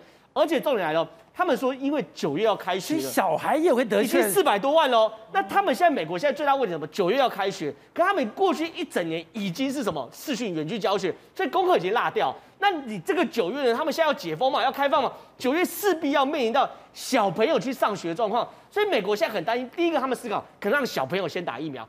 第二件事情是强制老师一定要打疫苗，你才可以当老师。对，那这些事都是过去美国没有做的事情，因为美国原则上就是你打疫苗，我给你奖励；你不打，我也不处罚你。结果呢，美国现在说我可能不要顾虑老师的人权了，老师一定要给我去打疫苗。他们现在在思考这件事。所以说，你这个新冠肺炎有这个 Delta，特别是这个 Delta 的病毒。他不管你的种族，也不管你的年纪，他都会感染，都会感染。所以呢，我们另外一个防疫模范，而且还副作用还很严重，副作用很严重。而且另外一个防疫模范生是谁？是以色列。以色列现在也快要沦陷，他们现在说，专家说，抱歉了，我们现在孩童也要打疫苗啊。你都是孩童，孩童也要打疫苗。可问题是，未成年孩童能打的疫苗是什么？你只能打 BNT，你要么就打莫德纳，就打这种 mRNA 的疫苗吧，对不对？可是现在全台湾发生，呃，全世界发生什么事情？mRNA 疫苗大缺货啊！你除了 BNT，我们之前讲过嘛，不断在抢，不断在抢，对不对？莫德纳现在面临到最大问题是什么？莫德纳直接跟你坦诚，抱歉，我们之前的我们正常出货都有安全库存量。他说我们之前为了出货，我们安全库存量是零，一瓶都没有。所以说我们现在能出的全部都出出去。所以我如果生产出了问题，我出不了就是出不了，出不了就出不了，我一瓶都没有办法给你。难怪说现在全世界抢疫苗抢的这么样的一个激烈。郭台铭之前不是到了捷克，然后到了德德国，后来才知道他去抢疫苗，抢疫苗居然也跟当时为什么八月四号卫福部马上通过紧急 EUA 有关系，因为你现在不去抢，你不比人家狠，你不比人家凶，你根本抢不到疫苗。所以现在包含了，你看第一个，中国很有可能要开放 BNT 进中国，十几亿人要抢着打哦。然后呢，全世界要打第三剂，然后呢，未成年的也人也要打疫苗。那这些要包含第三剂，包含未成年的人，包含中国要打，全部打 mRNA 疫苗。所以郭台铭今天真的去欧洲催货原因，当然有他的原因。可是有个玄机被我们发现，什么玄机？第一个玄机是郭台铭哦，既然露这张照片露手背不是重点，是这个瓶子他为什么要特别拿出来？这个瓶子，然后这个瓶子有角度是有挑过的。它的瓶子正面就是 Community，就是所谓的 BNT 疫苗的英文呃英文的 brand name，就是品牌名称。然后呢，郭台铭甚至还露出他的接种卡，信用卡呢还在这个 Community 这边用蓝笔特别画出来一个痕迹。那很多人都在问说，到底发生什么事情？原来啊，今天有媒体人说，这个原因是谈的是标签上的问题。我们现在大家都问，我们的 BNT 疫苗什么时候可以进来？什么时候可以进来？那个时候在当初的时候。就有的人人提报说，当时我们政府为了在乎那个 community 那个标签啊，他认为这个字叫做复必泰，他认为这个东西有可能会有所谓的呃国国格的问题啊，会有什么统战的因素啊，所以对于 community 这个字是非常非常敏感的。但有趣的是，复必泰是它的中文翻译。但不是它，但 community 不是复必泰的做英文翻译呀、啊。简单讲，先有 community，后面才有复必泰。对，community 是它的英文的 brand name，而复必泰是翻译这个 brand name 的中文名字，所以自始终搞混了。所以那个时候就有人去质疑哦，说你到底有没有必要为了去改标签，而导致我们进货成本、进货时间变慢？那个时候陈时回答是非常非常玄机的。我现在翻出陈时回答，陈时回答，那当下被记者问，他是说贴标签是疫苗制造过程中最不花时间的事。任何标签都不会影响疫苗的制造进货，他没有回答，没有否认改标签，对，他没有否认改标签，是他只是说，就算改了，也不会影响到疫苗的进货时间。第二件事情是啊，马上接着有人去爆料说，抱歉，因为这个标签我们都看到，这不是一般标签，因为我们都知道 BNT 疫苗要存在零下负七十度，所以那个标签的背后那个胶是特制的，你做标签就要三周。所以呢，郭台铭现在普遍解读。他露出这个 community 的这个盒子的正面，还有他信用卡是 community。如果而且特别用原子笔画了一个线，特别用原子笔画出线哦。如果进来台湾那批 BNT 疫苗跟这个一模一样的包装，那没话说。可是如果进来的那个标签不一样，不叫 community 了，不管叫什么名字，那就会回到最原始的问题：当初到底有没有人针对标签而要求 BNT 修改？而修改的结果是时间要多三周，而这三周是台湾能够承受得起的吗？这东西哦，我认为郭台铭在铺一个梗，所以我们到时候来静静静静观其变。到时候寄来那个盒子，我们大家来看，跟郭台铭今天露出的这个盒子的标签一不一样？因为他这标签很清楚告诉你，我欧洲的现货就长这样。他要跟民进党开干了吗？我不知道，不知道。可是如果寄来的标签不一样的话，那我觉得。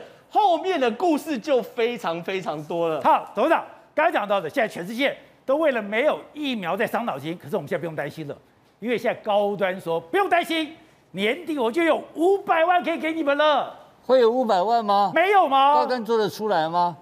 高端能够做五百万？高端不是讲我要做五百万的吗？五百万不是高端这种工厂做得出来的。哦，我是我，因为我我不晓得高端的情况是怎么样了哈。哎，他讲我会提前交货五百万剂啊。对啊，不，高端这个是极大极大的争议性。首先第一个哈，高端的原始是美国 NIH 提供的 know how 嘛，对不对？然后第二个是高端是负责生产的 know how 啊。然后第三个，那高端在送到这 FDA 就食药署去检验的时候不合格嘛，不合格，因为。就是就是陈培哲院士讲过的嘛，他这个次蛋白疫苗很难生产嘛，讲过这个事情嘛。那现在目前来讲的话，我们现在面临到这个月，这个月开始，我们现在已经变得没有疫苗了嘛。我觉得我们现在不谈高端，我记得我们在我们现在疫苗不够了。对，因为第一次你在问我这个问题的时候，说高端给他过的时候，我就很果很大胆假设，我说我告诉你他没疫苗了，对，就米缸没有米了嘛。现在他米缸没有米就来搪塞，我们现在不要谈高端是不是能够提前交，都不要谈。现在一个最简单的问题，同样的我们在问中国的科兴跟国药嘛。对。你《华尔街日报》问的，《纽约时报》问的，你到底你这个科兴跟国药能不能够挡得住德尔塔的病毒嘛？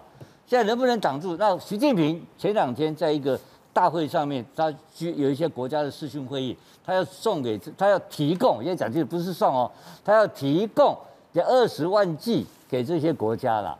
那问题是，如果这个中国的疫苗不能用的话，那这个提供这怎么办呢？对呀、啊，提供是可能要给钱的，我是认为的。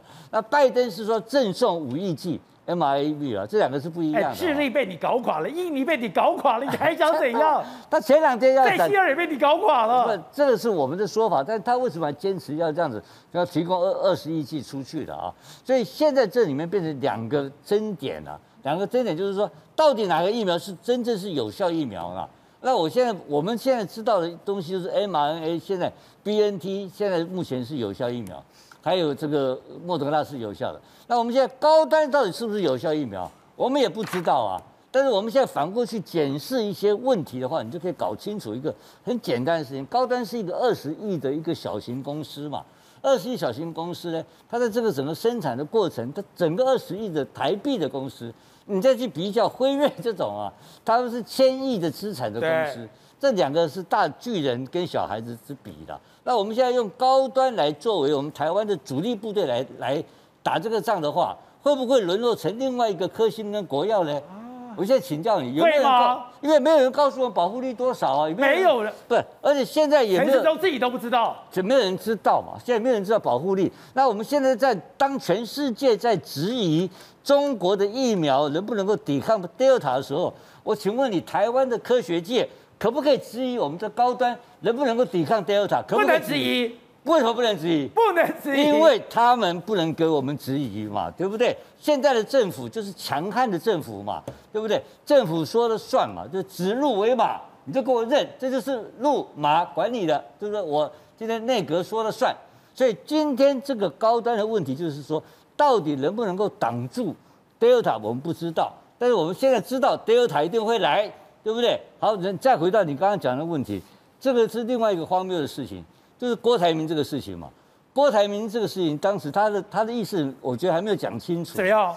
他在捷捷克打针的时候，是那个从那个疫苗的瓶这个这个玻璃瓶上看到的英文字，就是 community，那表示什么？他把这个秀给大家看，表示什么意思？你知道吗？因为当时台湾的政府的官员在谈判的时候。把这个英文解释成叫做复必泰哦，所以不能有这个字，是这样子吗？他不然拿给你看干什么？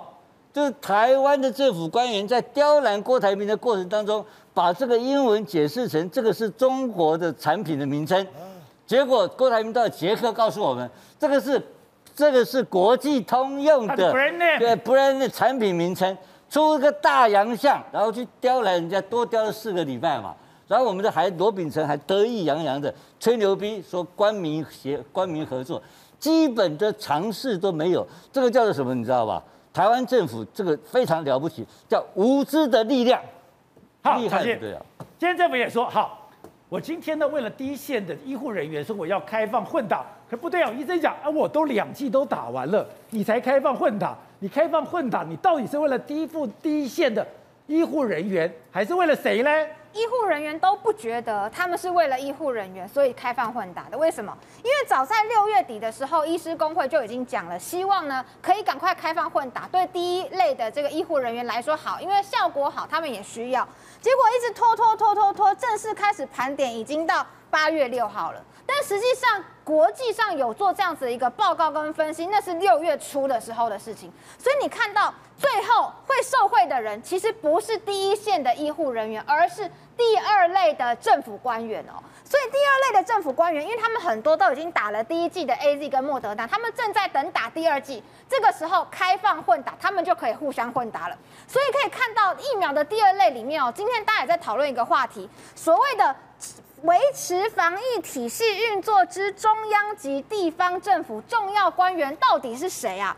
从一开始哦，六月初的时候说这一类的人预估人数是九万人，一直到现在其实已经累积到十九点七万人了，也就是一个月之内第二类的人增加暴增了十万，而且很多都已经施打进去了。所以你看哦，政府对他们是怎么样？一开始的时候不开放混打，现在为了他们而开放。第二个，现在很多人还在打莫德纳，我们都发现说，为什么台呃这个台湾的一般民众打的都是 AZ，但是呢，莫德纳的增加施打，这一个月以来有九千七百五十一剂是打在第二类的防疫人员身上，还有另外有一个其他跟未分类，我们到现在都还搞不清楚是怎么样。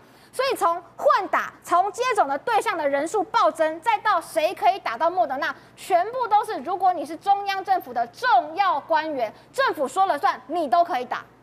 那别人怎么办呢？别人就只能等啊！我现在有三百多万人在等吗？我接到超级多的陈情电话，都是打完第一剂莫德纳的人，他们心里也有数。现在莫德纳来的很少，就连昨天说来那个十万，他们是笑不出来的。他们都知道那个十万哦，根本不足以让一个年龄层的人都可以打到第二剂，所以政府根本不会开放给他。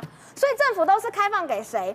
主要是给第七类，像是我们的一些市场或是部分的老师。为什么？因为那些人的人数最少。当我们的疫苗到货量莫德纳只来十万剂的时候，他只能选那种造册人数里面两百、三百的，他才能维持一个公平性。如果你是按照年龄往下打下去的，抱歉，最后可能要思考高端的可能性啊！大家都非常的担心。走，我们看现在中国跟美国开始为了新冠肺炎真的开始要开干起来。没错，刚才讲到的。众议院的外交委员会共和党领袖非常清楚讲，这个病毒从实验室泄露出来的。他们做了报告，报告本来是英文版，现在把它翻译成中文。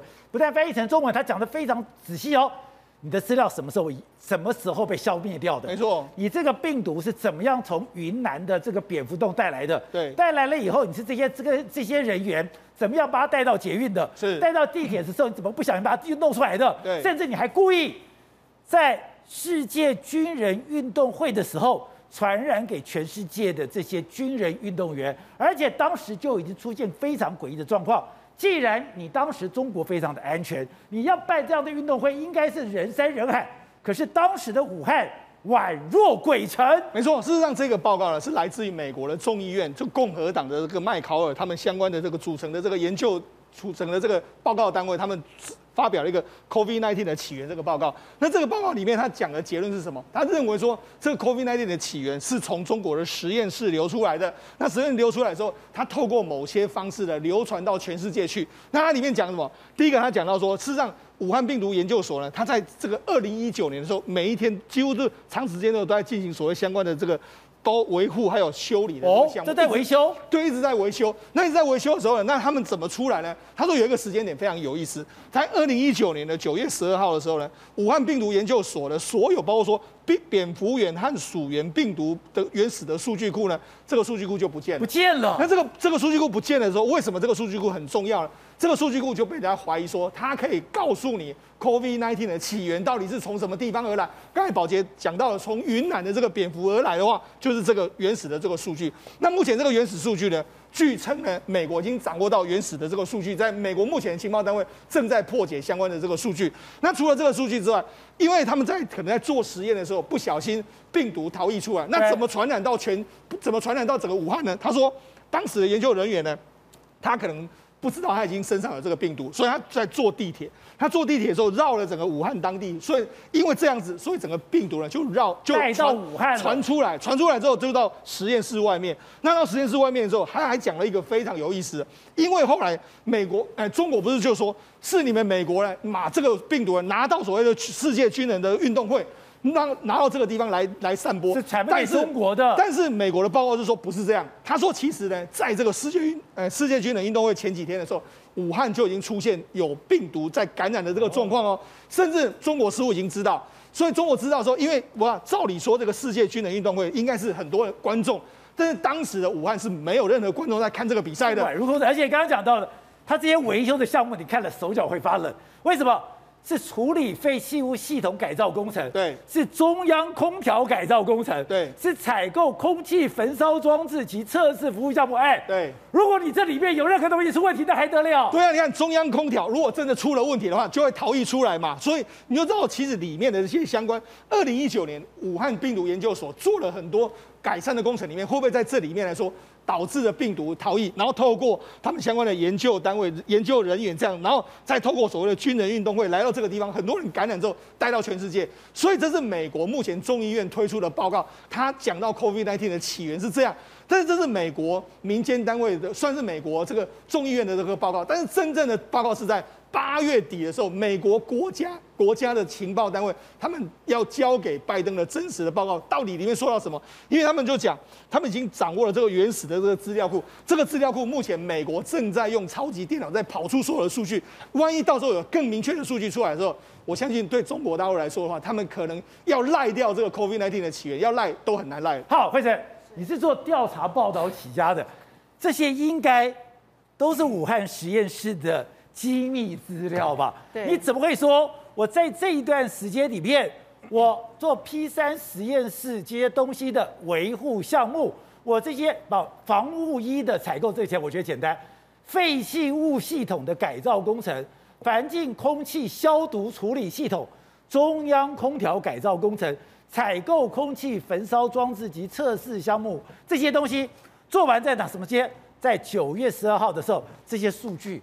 就消失了，消失了以后，哎，它恐怖的是哦，连你这些武汉武汉世界军人运动会之前，这附近出了哪些的问题，是怎么扩散的，他们连这个地图都有了。宝杰哥，你知道吗？这个资料非常有趣的是，在呃今年初还是去年底的时候，英国曾经有报道一篇东西，他说什么，在九月十几号那一段的时间点。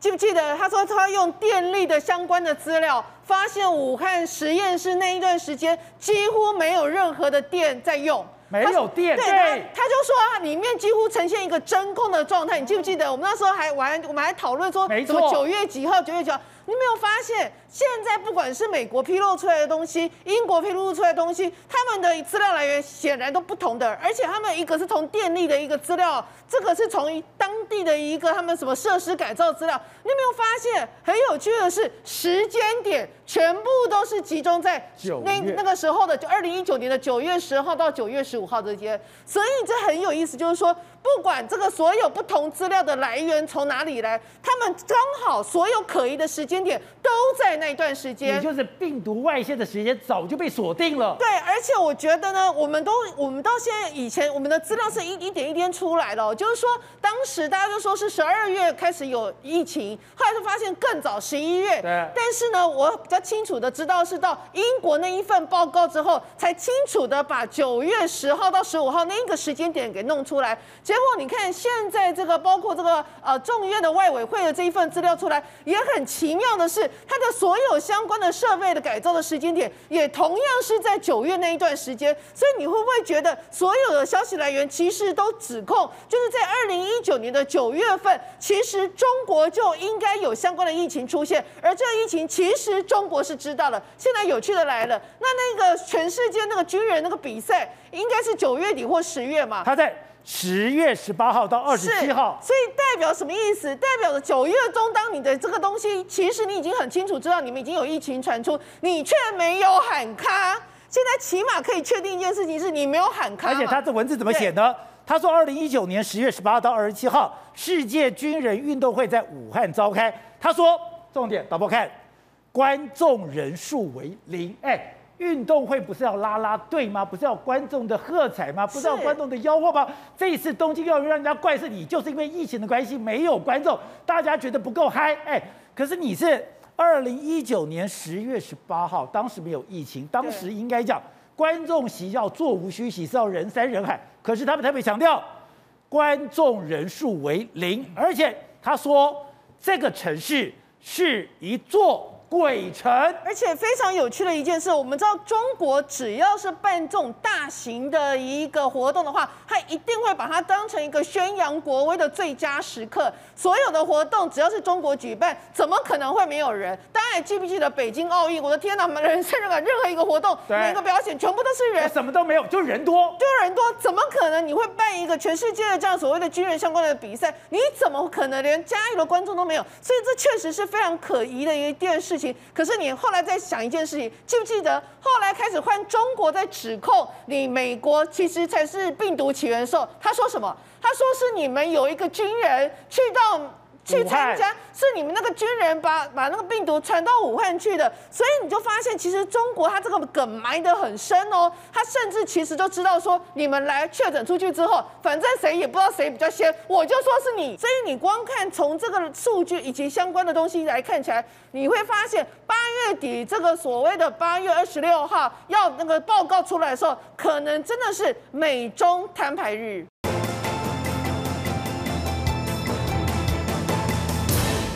到韩国的朝鲜日报特别提到说，动辄传出金正恩的健康抱恙。金正恩倒下的后，全世界只有十五个人才会知道。然后呢，这张照片，导播看这张照片。照理讲，你作为一个元首，特别是独裁世界的元首，你的形象一定要经过很好的包装。哎，你怎么可能说金正恩出来之后，你的脑后面？贴了一个狗皮药膏，贴狗皮药膏多难看，怎么可以被拍到嘞？没有错，所以我们现在我们之前常常谈金正恩的健康有出问题，可是这一次真的被拍到。这个我们看到是二十四号到二十九号金正恩的这个脑袋后面的状况，这几天呢都被发现，发现金正恩脑袋后面一个很明显的，不是一天，不是一天，是二十四号到二十五号、二六、二七、二八、二九都有，然后后面有个大的狗皮药膏。有的时候呢是没有贴的，但是有看到一个非常大黑色的淤青的范围。然后呢，这时候呢很多传言就出来了，可能是跌倒了，可能是脑干这边动手术了。但是呢，南韩的国家情报院说，这东西其实应该是所谓的脂肪瘤的开刀，不是真的所谓大型生命危险。脂肪瘤怎么会长那里呢？我不知道，肥胖的有可能因素。但是呢，他们说啊，不是你脑后方有这么多脂肪吗？有可能金正恩有啊，你看他后面脑脑后方。所以呢，这时候就说了。金正恩哦，他会这样子被人家拍到，只只有几种可能，一种可能是北韩内部压力真的很大，所以金正恩他的形象要与民相同，所以呢，他露出这个，哎，我也是一般人，我不是高高在上的神的形象，所以露出这个样子给人家看到。另外的状况就是说，因为北韩内部压力太大，金正恩没办法不出席活动，因为照理来说，你开刀就开刀，我两两躲起来可以吧？躲起来总可以吧？我两个礼拜一个月不出来可以吧？可是呢，另外一种可能就是压力太大，他必须每一场活动都要到。北韩现在出了什么事情让他压力这么大？北韩被人家发现，他现在除了下暴雨之外，最大问题是什么？暴雨晚点讲，最大问题是北韩的 GDP 现在非常非常的低啊。北韩 GDP 我们看它整个 GDP 哦，最低两年是二零一七年跟二零一八年，二零一七年是多少？是负三点五，二零一八年是负四点一。可要记得，二零一七年跟二零一八年这两年是哪里？是被美国制裁那两年。可去年 GDP 竟然是负四点五啊，比被美国制裁还严重。所以北韩内部经济现在困境到什么程度？他说他惨到什么程度？他说他朝鲜的外交官要帮干嘛？到澡堂帮人家擦背，才有办法应付他的生活所需。惨到什么？因为你 GDP 现在下降到比被美国制裁还惨嘛，对不对？所以呢，北韩哦驻中国的外交官现在哎没有钱，他根本不寄钱，就是朝鲜中央不拨钱到没钱给外交官。对，然后外交官现在朝鲜日报踢爆料。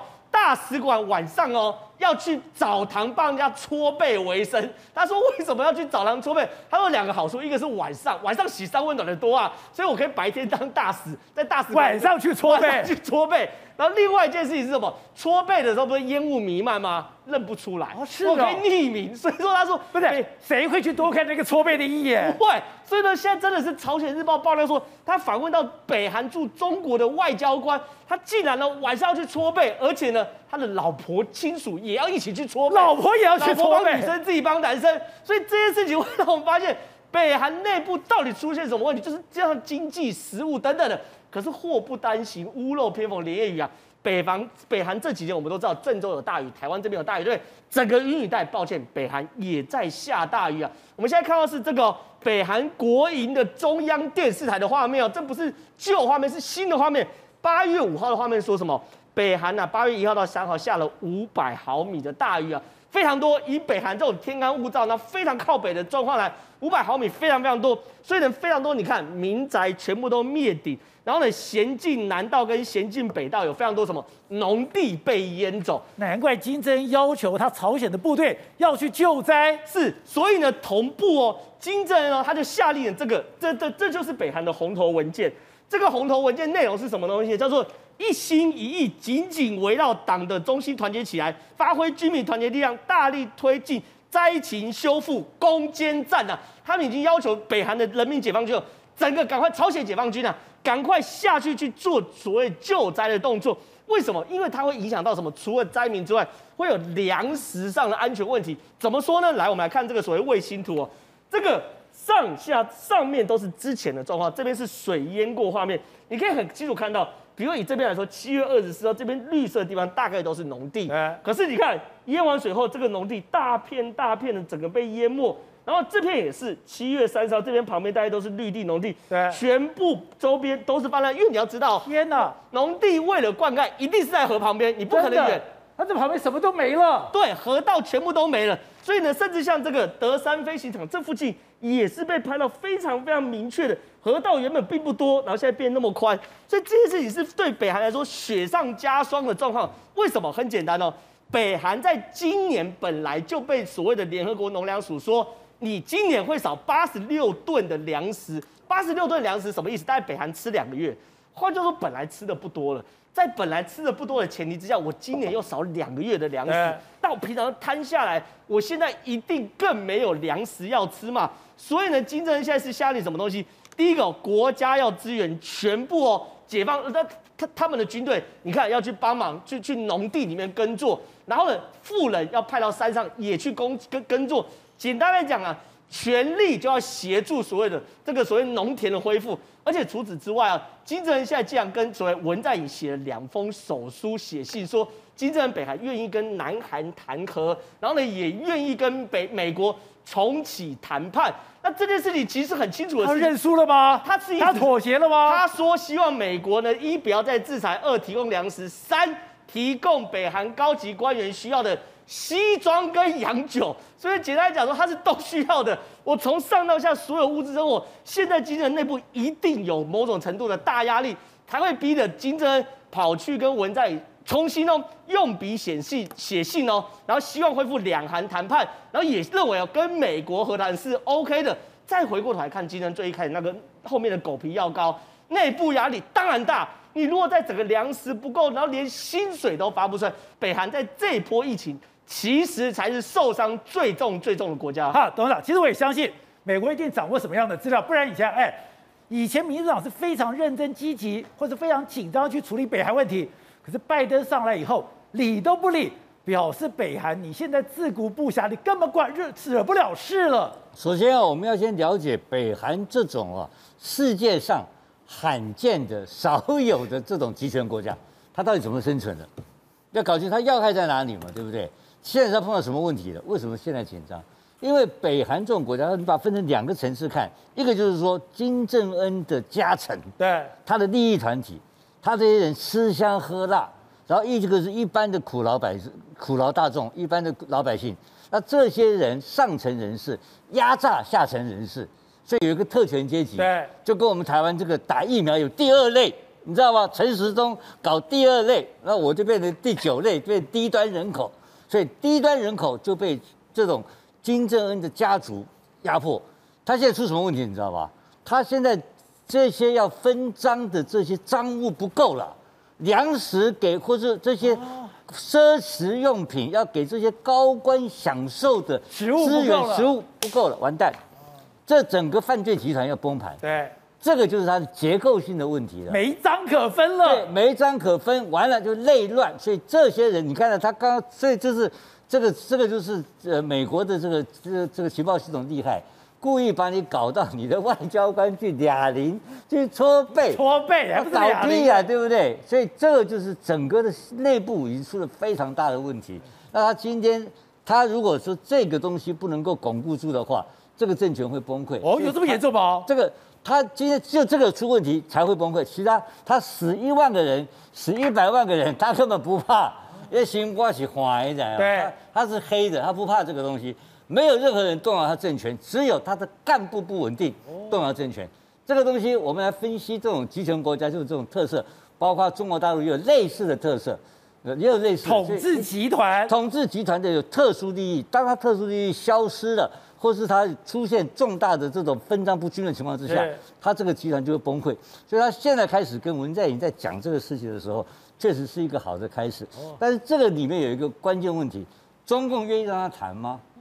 中共当然不愿意啊！如果你下去谈的时候，我中共的利益会受损，因为如果南北韩统一的时候，最大的受害者是谁？中国，就中国嘛，他完全没有缓冲区，对，没有缓冲区，所以他希望你有一定程度的 trouble maker，让我能够在美国美国这边呢找你麻烦。对，他接这个动作就告诉你说，我不见得听习近平的话，我不见得，你看到没有？他这么多问题都没有发射半个飞弹哦。是，但是要前几年的话呢，早就发飞弹，早就发了，日本人吓都吓坏了。所以这个是一个新的开始，慢慢观察，有非常妙的事情会发生。好，瑞德，刚才讲了，除了北韩以外，卢碧台风经过了台湾，虽然它本身造成没有大的破坏，可是西南环流，我们看到中南部这个水淹的也太可怕了吧？对，没错。那么事实上呢，这次呢，让大家最为惊吓的是什么呢？是高雄桃园区的这个呃所谓的希望之桥明坝克路桥啊？为什么？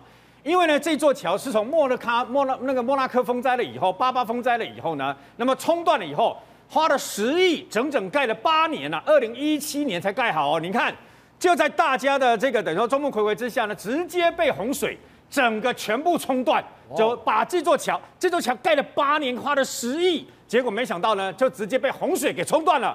那冲断了以后呢，重点来了，那么它位于南横，然后呢是这个三个部落。出入的这个唯一的一个等于说哦交通要道啊，所以它现在被冲走，冲走了以后呢，那么现在哦这个里面这个交通中断，只能靠哦这个哦直升机把相关的维生物质呢给它送上去了。那么事实上为什么会这个所谓的希望之桥明坝克路桥会被冲断？宝杰，你知道为什么会冲断吗？为什么？因为上游它是三个溪流汇集的一个地点呐、啊，它的上游在九二一大地震的时候不是摇很大吗？哦，那时候把那个土石什么东西都摇松了。结果呢？那么经过几次的大水了以后，包括啊这个莫啊莫纳克风灾啦，啊包括这一次呢，单单这个明明路明坝克明明坝克路桥，它的西床竟然被这些土石流全部把西床抬高了三十公尺。什么叫做三十公尺？你想想看，你的溪流如果被抬高被塞满了三十公尺，你单单要用挖土机把这些这个这个土石挖走，你要花多久的时间呐、啊？然后呢，那么因为花了十亿盖了八年才盖好，所以现在怎么办？那有人就讲说，当年那为什么当年盖的时候不把它拉高一点嘛？对不对？其实其实，那么当年有专家提出啊，那么把这座桥往上做高架，那就可以避开这个问题嘛。但问题是，如果做高架的话，那么它的成本要陡增十倍到一百亿，哇！所以没有办法。以当时的这个环境的话呢，你看，那要一百亿的这个经费才有办法把这座桥拉高嘛。那现在重点就先做便桥了，但是要把整座桥全部都弄好，没有那么容易的。单单这几天呢、在屏东马家乡总共下雨下了两千四百二十七毫米。各位如果听不懂这两千四百二十七毫米什么意思，我告诉你，在屏东马家乡这几天下雨，总共下了二点四公尺，每个地方都是二点四公尺。高雄桃园也是两也是两公尺多，全部都这样。所以茂林乡啊哪里都是这样。你想想看，下了这么多雨，多可怕！如果那么比较地势低洼的地方，可能会高过三公尺多的这个大雨啊、大水啊，所以你就知道这一次有多可怕。而且这个溪流，你看全部是黄澄澄的泥流啊。所以呢，事实上不止在台湾，为什么呢？这次的这个雨水啊，也带来一个外岛创下它的有史以来最大的记录，哪里啊？连江县马祖。为什么呢？马祖以前最高一天单一单日啊，这个的下雨是一百呃二零零四年的九月九号。一百五十五毫米，这一次直接一天下来超过一百八十毫米。各位现在看到的是什么？你到马祖去一定要到一个地方，叫秦壁村，非常漂亮，那个民宿很漂亮。这个地方就是秦壁村的上游，这个土石整个冲刷下来，然后呢，连这个啊土石流呢，就要把下方停车场的这些那个车辆全部都淹没。这是马祖从来没有发生过的事情啊！